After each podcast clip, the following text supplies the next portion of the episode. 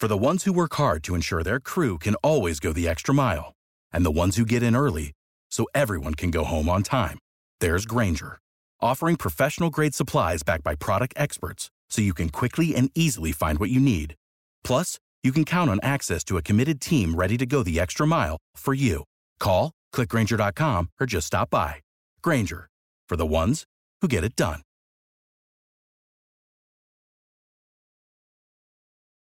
Every team, every topic, everywhere. This is Believe.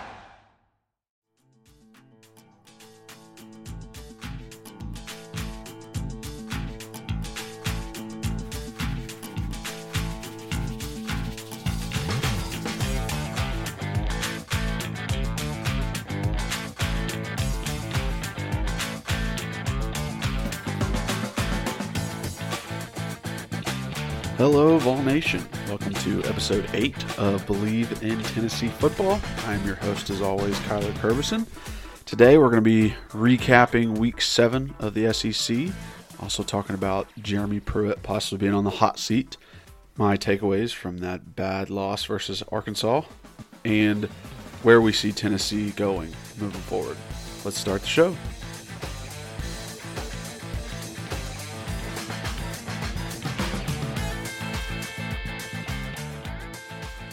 So before we get into the show, just want to shout out our sponsors, Bet Online. Sports are in full swing. You might not be at the games, but you can still be in on the action at Bet Online. They got some uh, great uh, props and, and uh, make and miss cut for the Masters this weekend. Super excited about that. First time having the Masters in the fall, which is going to be very strange, but uh, so much fun to to watch. I, I really miss it. That that uh, pandemic taking it away was was pretty sad. So excited about that. Uh, always put my money on Tiger. I can't help it. You know, just growing up with how great he was, is he's who I believe in. So uh, from game spreads, totals to team, player, and coaching props, Bet Online gives you more options to wager than any place online. And there's always online casino as well. It never closes. So go head on over to betonline.ag today and take advantage of all the great sign up bonuses. Again, that's betonline.ag and sign up today. BetOnline, your online sportsbook experts. Before we get into the bad loss to Arkansas, let's recap some of the other games that happened uh, in the SEC this week. First up, the Ain't Nobody Care game with uh, Vandy versus Mississippi State. Couldn't believe it. Mississippi State is uh, one and four, and they were still 19 point favorites over Vandy. That's insane. They suck. Mississippi State is so bad, yet they were still almost 20 point favorites. That's how bad Vandy is. Mississippi State wins, of course, 17 to 24. Um, Vandy's quarterback Seals, he was 31 of 46, 336 yards, one touchdown, and three interceptions. Uh, Henry Brooks, their running back, had 20 carries, 115 yards, touchdown, and 11 receptions for 97 yards. So it seems like everything runs through him with Vandy. Uh, Mississippi State's uh, Rogers was 35 for 46, 226 yards, one touchdown. And Heath, uh, the wide receiver, was nine receptions for 79 yards. So this game was so boring. Um, you know, people might say our game was boring with a low score, but uh, Mississippi State only ran the ball eight times the entire game and still beat Vandy 17 to 24. Just you know what they're going to do, and you still can't stop them. And Vandy had five turnovers you're never going to win a game with five turnovers. So it was just not very good football watching that game. And, you know, I wish we had Mississippi State on the schedule this year and not Auburn or Texas A&M. They, you know, had a fluke win versus LSU and LSU's not even that good this year. So their claim to fame is beating last year's national champion when, you know, they've lost everybody. So, uh, way to go, Mississippi State. Good win over Vanderbilt. Next, the game of the week Florida versus Georgia. Florida pulls away uh, big time with a 44 28 victory. Kyle Trask was 20 for 43, 474 yards, four touchdowns, and one interception. Uh, Pitts had two receptions, 59 yards, and a touchdown. While Georgia uh, struggled offensively, Bennett was 5 for 16, 78 yards, a touchdown, and interception. Then Mathis came in, their backup. He was 4 for 13, 34 yards, one touchdown, one interception. Um, White uh, had seven carries, 170 yards, 107 yards, sorry, and one touchdown. Florida's offense is scary good. Um, you know, I think they are set up to uh, beat Alabama. You have to have a really explosive offense to do that. Ole Miss was the only ones that were close to them in the first fourth quarter, just because their offense. Ole Miss's defense is trash, so it really shows it's it's an offensive game now. Um, nobody's playing defense anymore. I mean, not even Pitts, uh, other wide receivers for Florida are NFL talents, making crazy catches in the end zones. And I, I don't even see Pitts as a as a tight end. I mean, he might be heavy enough for it. I think they have him at 260, but bro, he looks like a wide receiver. There's like, I, I haven't seen him block at all. It, it's all about the route running. And if he's not scoring, he's creating the touchdowns. I mean, he's a decoy. Uh, the one score I, th- I think it was Toney had. The reason why is because there was two guys trying to defend Pitts and they weren't even paying attention to him. So I mean, he creates so much offense, and Kyle Trask is just going off this year. I mean, playing insane, out of his mind. He's he, you know he's pulling the Joe Burrow, where last year just coming out of nowhere and uh, playing crazy. But I mean, Georgia losing their starter, even though you know, he started the season as like fifth string quarterback. He was their starter going into the game, and when you lose your starting quarterback, it really messes up the flow of everything. That's exactly what happened to us. It's what happened to Georgia. They only scored seven points in the second half. They just weren't there anymore. They, they weren't on the same page. Didn't know exactly what was going on. Um, and I mean, there's plenty of examples. UT fans know about this. You know, the the Nathan Peterman's coming in, and I, I, we played Florida my redshirt sophomore year. Um, people were, you know, saying Worley wasn't playing well. We needed to make a switch, so they put Nathan in. He started versus Florida that year in, in Gainesville, and just completely didn't know what was happening. Didn't know what was going on. Fumbles, telling guys the wrong plays, just getting blown up in the backfield. And, you know, the offensive line came over and was like, hey, coach, like, you gotta, you gotta put Worley back in. Like, Nathan is not ready. he doesn't know what's going on out there. So, I mean, sometimes that's what it comes down to. It's just being knowledgeable out on the field and understanding the game. If you're a backup, there's a reason you're a backup. So Florida looks amazing. Uh, you know, I called it last week. I thought they were going to beat Georgia and you know be the ones in the SEC championship versus Bama, and I think you know, seeing what Georgia did versus Bama, Florida has the best shot uh, to beat Alabama in the SEC championship. So. Next game we have is Texas A&M versus South Carolina. Texas A&M crushes them 48 to 3. Uh, Mond was 16 for 26, 224 yards and four touchdowns for Texas A&M. He also had six carries, 34 yards and a touchdown. Uh, Spiller, their running back, had 18 carries, 131 yards and two receptions for 46 yards.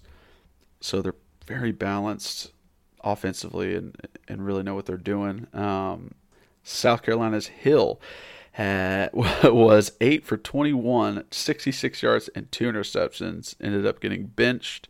Uh, they tried two other guys. Uh, you know, obviously he wasn't the best quarterback out there for him. You know, I was saying that you have to run the ball to have any chance at winning a game. Um, and they're just like us, you know, they're they're they're missing a big time quarterback for him. So uh, the you know Smith uh, for them had seven receptions, 64 yards, one carry for six yards.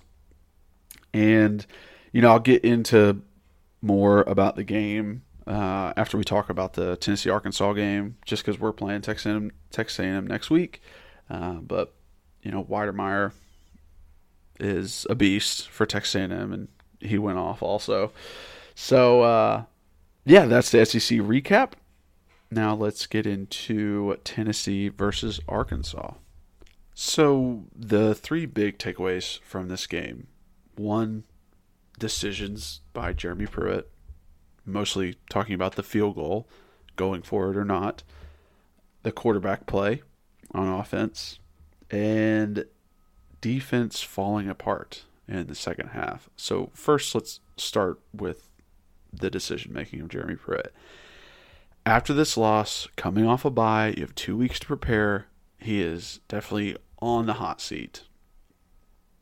A lot of people are asking for him to be fired he is being looked at in a completely different light than last season, and in some ways it is warranted. Um, now I know there's a lot of NCAA All Americans and uh, Madden Super Bowl winners out there talking about analytics and and uh, kicking the field goal and, and not going for it and all that stuff. I, in no way do I think I'm as experienced or as knowledgeable as a head coach or understand exactly the nuances of when you do, when you don't. If I was playing in that game as a player, I would have said, let's go for it. Let's screw the field goal. Let's go for it on fourth down because I trusted myself as a player and I always believe I'm very optimistic that way, which, you know, I'm, it shows on this podcast. I'm more optimistic than pessimistic but I'm always thinking, hey, let, us yeah, let's go for it. I trust myself. I trust the guys next to me. Let's do it.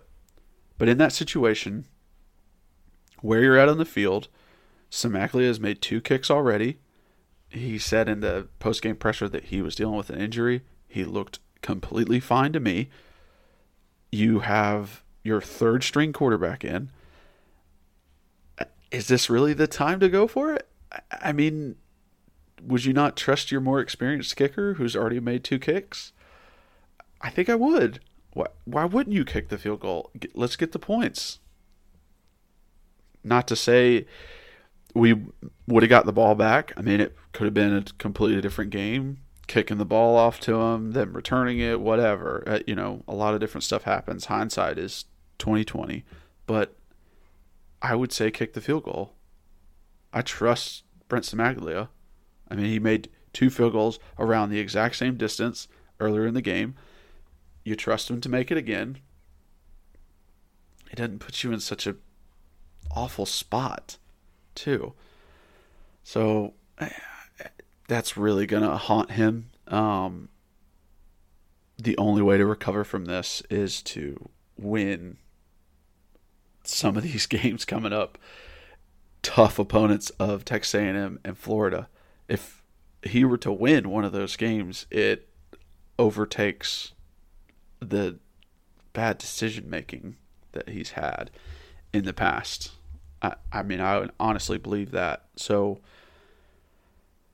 but that's a tough ask. No idea if he's going to be able to do that with the guys we have on the team and, and the way they're playing. I, I, I really don't know. Um, and I mean, offensively, when you lose your starting quarterback, even if it is not the best player on the planet, it messes up the flow of things. You're you're you're out of sync. I mean, I've had it happen a few times while I was playing, and it's it's not the same. You're not used to their cadence. Um, they aren't comfortable back there. I, I mean, you saw it. The play of Maurer and Bailey showed us why Guarantano has been playing this whole season. Guarantano might fumble really easily and throw some dumb picks, but Brian Maurer almost threw a pick. It should have been an interception. And his other pass attempts, he was freaking out in the pocket. He he didn't know what to do. Wanted to run every time. He didn't trust himself and his arm and, and what he was seeing from the defense. And Bailey didn't trust himself either. Um, I mean, he kept trying to take what the defense is giving him, but like understand the situation. Know that you're down by two scores. You you have to force the ball downfield. It literally came to a time where the clock stopped, someone out of bounds. Finally, he got a chance to go over to the sideline, talk to the coach, and they're like, "Hey, you have to force it downfield. Like push the ball." As soon as he went over to the sideline, talked to the coach, and he said, "Hey, push it downfield." He put like the next play, we got down to the 15 yard line because he pushed the ball downfield. I think it's just you know him being nervous, not wanting to make a mistake, and trying to just oh check down, check down, check down. But he's a freshman. He doesn't have that experience. He doesn't understand the game uh, totally, and I think that right there and what Maurer did explains why Guarantano's been playing. But both of their skill sets are better than Guarantano's. Maurer has a stronger arm and better legs than Guarantano. Harrison Bailey is more accurate um, and better pocket presence than Guarantano. But the decision making, the knowledge of the offense is what's not there. It's what they can't, they don't have yet, which is why they haven't played. And, you know, JT Shrout didn't even travel. So that tells you right there where Jeremy puts him. He's fourth string quarterback. He tried to say it was, oh, we just tried to figure out our 70 man roster and didn't know exactly who we are going to bring. Whatever. That man's a four string quarterback. He's not going to be the one playing anymore. He missed his opportunity uh, versus Kentucky. So I think the writing's on the wall now for Guarantano, what he can do, what he is, and what these quarterbacks can do. Their ceiling is a lot higher than Guarantano's. Both Maurer and Bailey's ceilings are a lot higher. They just have to start understanding the game more, understanding the offense more. There's you can't have those mental errors of, of just like running out of the pocket, freaking out when you had perfect protection or just doing dump offs when you barely have any time on the clock. That like as a quarterback, you're the one who needs to lead and, and be able to take the team down the field. So uh, they're not quite ready mentally, which is why they haven't been playing. Going forward, I would like to see more out of them. Now I have no idea what Guarantano's injury is, is it concussion, anything like that, but this season it doesn't look very good.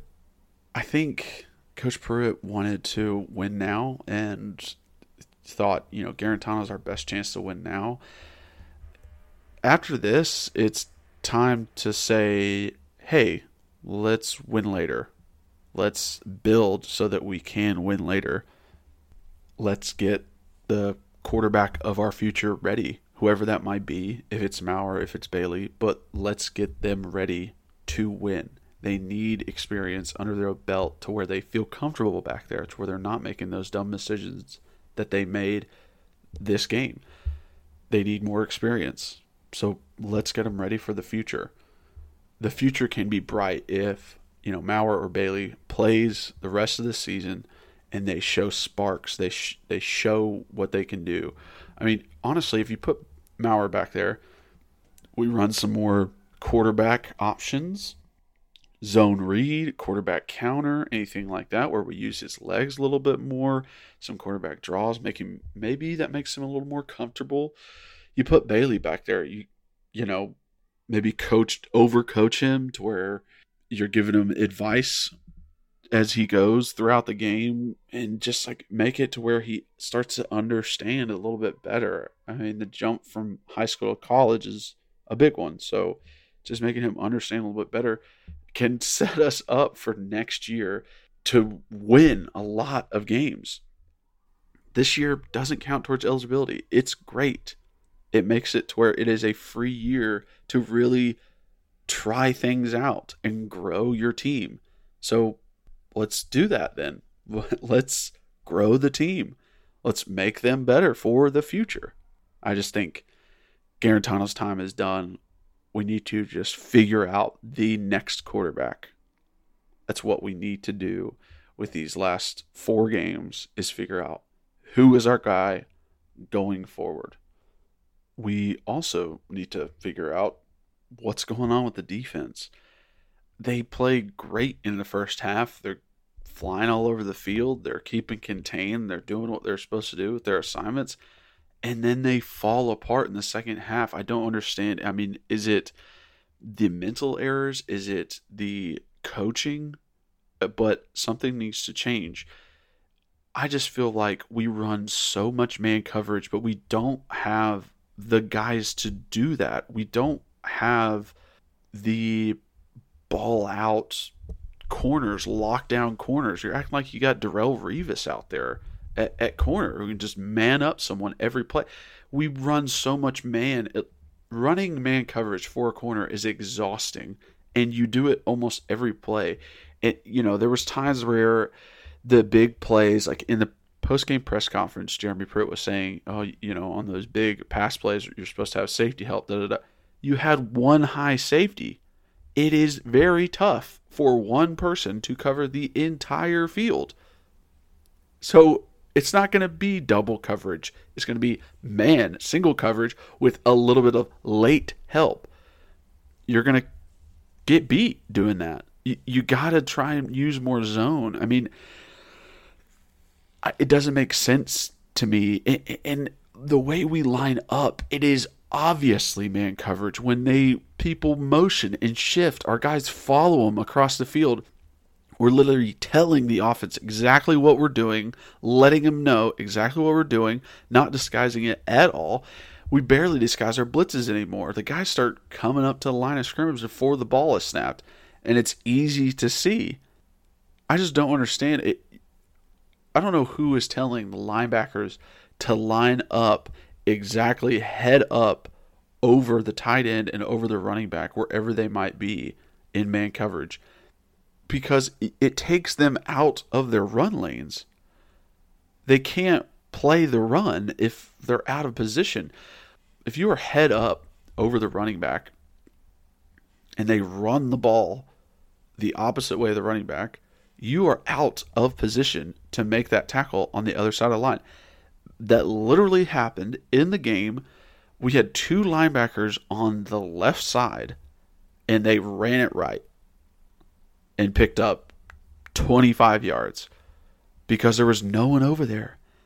Easy pickings for the offensive line. I would love it if a linebacker lined up backside of a run play. It makes it so much easier. So I don't understand like the coaching aspect of that. Why would you why would you have them line up like that? You're giving away everything first. Second, you're getting out of position by lining up that way. So it's just something that needs to be fixed. I mean, we can't do the same thing. You cannot do the same thing and expect different results. It's that is insanity, the definition of it. So we have to change it up. We can't be running man coverage all the time. We have to start using more zone we have to start running more games as a defensive line. We we all of a sudden started running games in the fourth quarter as a defensive line and got three sacks. What where did that come from? Why were we not able to do that before? I don't understand why it only comes in spurts. Why do you just get road graded and get no uh, pass rush, no pressure on the quarterback for a whole quarter and a half, and then all of a sudden have three sacks in the fourth quarter? what what, what is happening? Play 100% all the time. I'm sure it's not all only X's and O's. Sometimes it's the Jimmys and the Joes. It's the guys out there actually playing, uh, doing the right thing, putting their hands where they're supposed to, putting their feet in the right position, get, getting the right leverage on the offensive lineman as, as defensive lineman. Sometimes a coach can't go out there and do it for them. They have to do it themselves a lot of guys fail at that. They don't actually execute their techniques that they're taught. They might be taught a thousand times over and over and over and over at practice, but they don't do it in a game. They don't bring it to fruition. They don't actually perform what they're supposed to in the game, and got and that'll get them beat. I just I, I don't know, man. It's crazy. In the second half of these last four games, we have been outscored 88 to 7. What? 88 to 7? What are the Atlanta Falcons? What is happening? Jeremy Pruitt maybe felt better saying, "Oh, I'm going to fire the defensive line coach. That'll be a change that will put us in the right direction." That's not it, bud. It ain't it. I don't know what you got to do out there. I am no expert on how to adjust the mindset of people, but they need to understand that they're underperforming. That some decision making is not the best. Maybe reach out, get some advice from people. You were a coach under arguably the best college coach in the history of the NCAA, Nick Saban. Why don't you call him up? He knows he's not going to play this year. Ask him for his advice. See what he has to say. He does a great job. Maybe he's got some pointers for you. He's already played you. He doesn't have to worry about you for another 10 months. Go out there and, and see. Maybe he'll help you out. Get in that group text you got with uh, Lane Kiffin and, and, and Kirby Smart and all the, you know, Alabama alum. See what they have to say. Because there's just some things you're missing. It, it's it's going over your head. You're not quite understanding what's going on. And I, like I said last week, it's tough. You're a first year head coach or first time head coach. Sorry.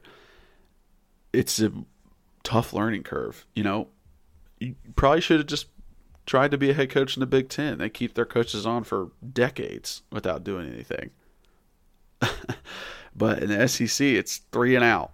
You know, if if you if you don't make it in three years, you're out of here, which is a sad truth. But it's just the way it is. I hope you stay on. I want you to stay on. I think you're a good fit for us. I think you just have to really self reflect and see what decisions you can make to further the program. And that's it. Need to put more time in. It's not all about the X's and O's. I know you're one of those coaches. You love watching film. It sometimes it's not about that. It's not about the film. It's about how are you motivating these guys? How are you getting them prepared to play? How are you recruiting?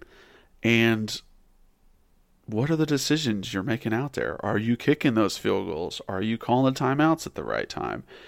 Are, are you using the right people out there? That has nothing, that's not X's and O's. That's not film study. That's not understanding what tactics you can use as a defensive coach. That's understanding the game more. That is understanding 18 to 22 year olds more, their psyches. I think that's the toughest part about being a head coach is understanding those aspects because you've been trying to understand football your entire life. Now you have to understand people as a head coach.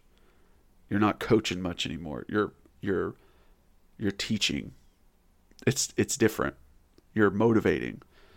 You're judging people's character and their skill set. It's not all about coaching now. So that jump from being a coordinator to being a head coach is a big one. It's a big leap. And sometimes you might need advice. Sometimes you might need someone to help you through the process. And that's no shot on you. It's just sometimes you need help. So let's bring it together. Let's make some needed changes. Like I said, bringing in the other quarterbacks, helping the defense understand where they went wrong and how offenses are trying to attack them, and push forward. Finish the season strong. If you beat Florida, I'm good. I'm good with you losing five games. Five. We'll say five because you better beat Vandy and you should beat Auburn. But if you beat Florida, I'm okay with that. But we need to need to be better.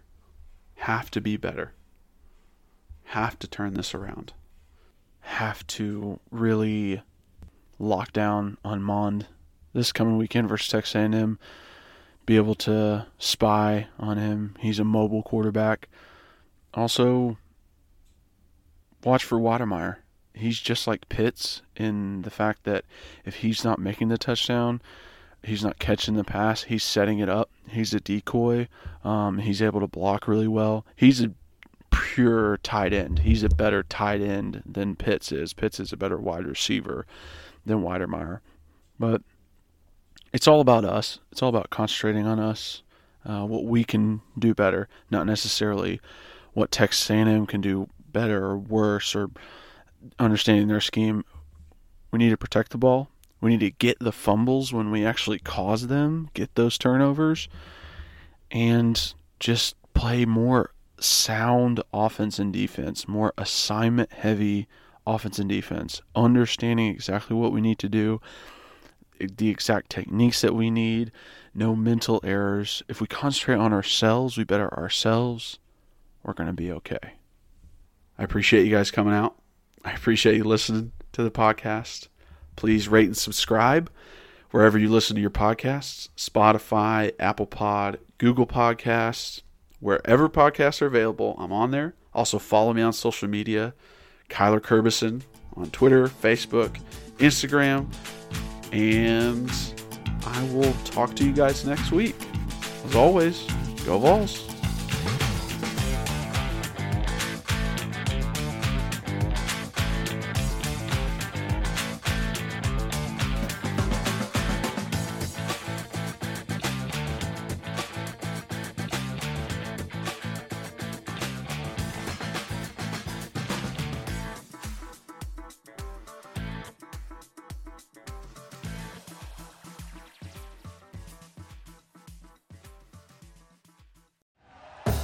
Thank you for listening to Bleav. You can show support to your host by subscribing to the show and giving us a five star rating on your preferred platform.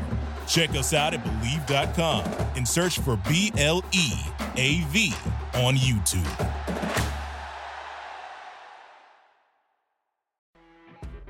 You know, when you're listening to a true crime story that has an unbelievable plot twist that makes you stop in your tracks? That's what our podcast, People Are the Worst, brings you with each episode. I'm Rachel. And I'm Rebecca. We're identical twins who love true crime cases that make you say, didn't see that coming, and we hate the people responsible for them. Listen to People Are the Worst now on Apple, Spotify, or wherever you get your podcasts.